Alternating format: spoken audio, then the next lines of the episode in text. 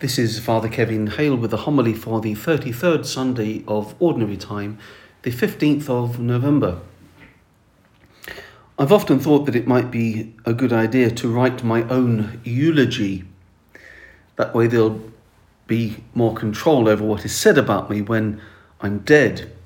After all, one doesn't want the unseemly scenario where you have one priest lying in the coffin and another lying in the pulpit.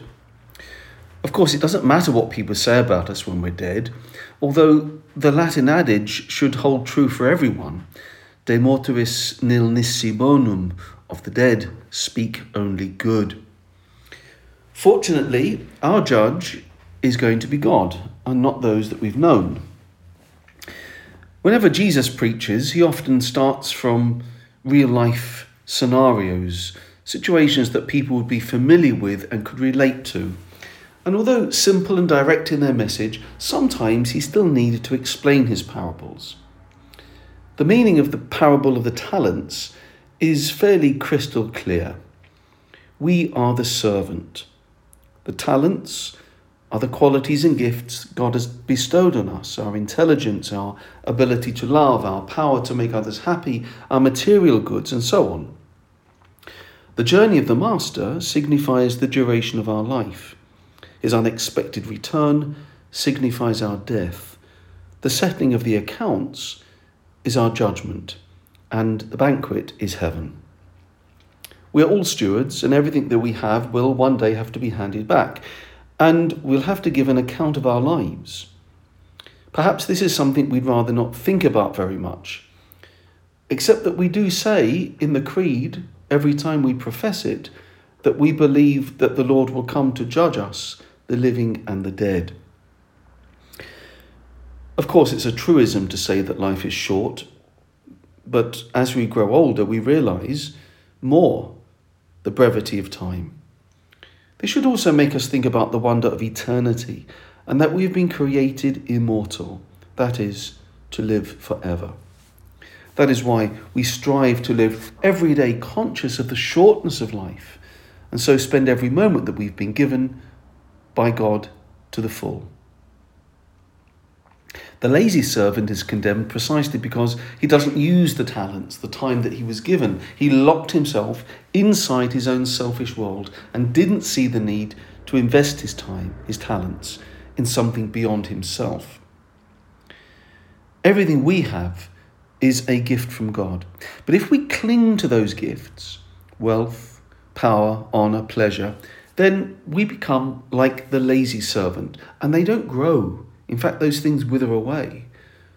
When everything we have and are becomes a gift and they are given away, they become richer. We are all acutely aware these days of the need to provide for ourselves, but this has led to the widespread culture of investment, risk, and return. And consequently, we've grown into a nation of go getters Whereas the Christian life is a life of go givers. If we want our children to be successful, we think we have to make them into go getters. Whereas our task, our goal, is to make them into other Christs, Christians, making them into go givers. That's something we could reflect on as the festive season hastens upon us. If we want to possess God, then we have to give, because God is gift. The person who truly has the divine life knows how to make life a gift. It's one of the paradoxes. If you give away the divine life, it grows richer. Whereas if we don't, even the little we think we have will be taken away. It sounds harsh, but if you don't cling to the divine life, then you will lose it. But we spend so much time trying to fill ourselves up instead of emptying ourselves out. The one gift that we can't reclaim or replace is time. I've often said that a sign of our detachment from this world and of our charity towards others is giving them time.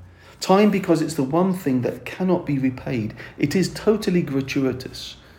To give time to others is a sign of our detachment from this world, and yet it's the one thing that we want to keep to ourselves because we all value our time, our non contact time, the me time.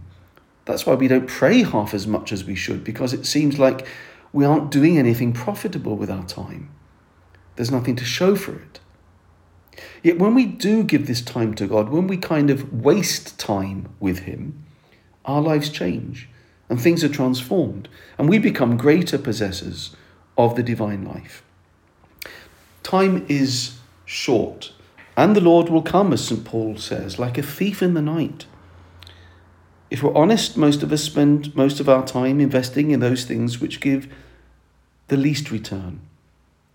Our time on earth is simply this learning how to turn everything, all of our gifts, talents, our wealth and honour, the joys and the sufferings, into the one investment without risk, which will make us rich. So let us be good investors and not waste time and effort, since by killing time, we put ourselves in the danger of killing heaven. And in this, we ask Our Lady, who is the gate of heaven, to continue leading us safely home. Let us pray. Almighty and merciful God, graciously keep us from all adversity, so that unhindered in mind and body alike, we may pursue in freedom of heart the things that are yours, through Christ our Lord. Amen.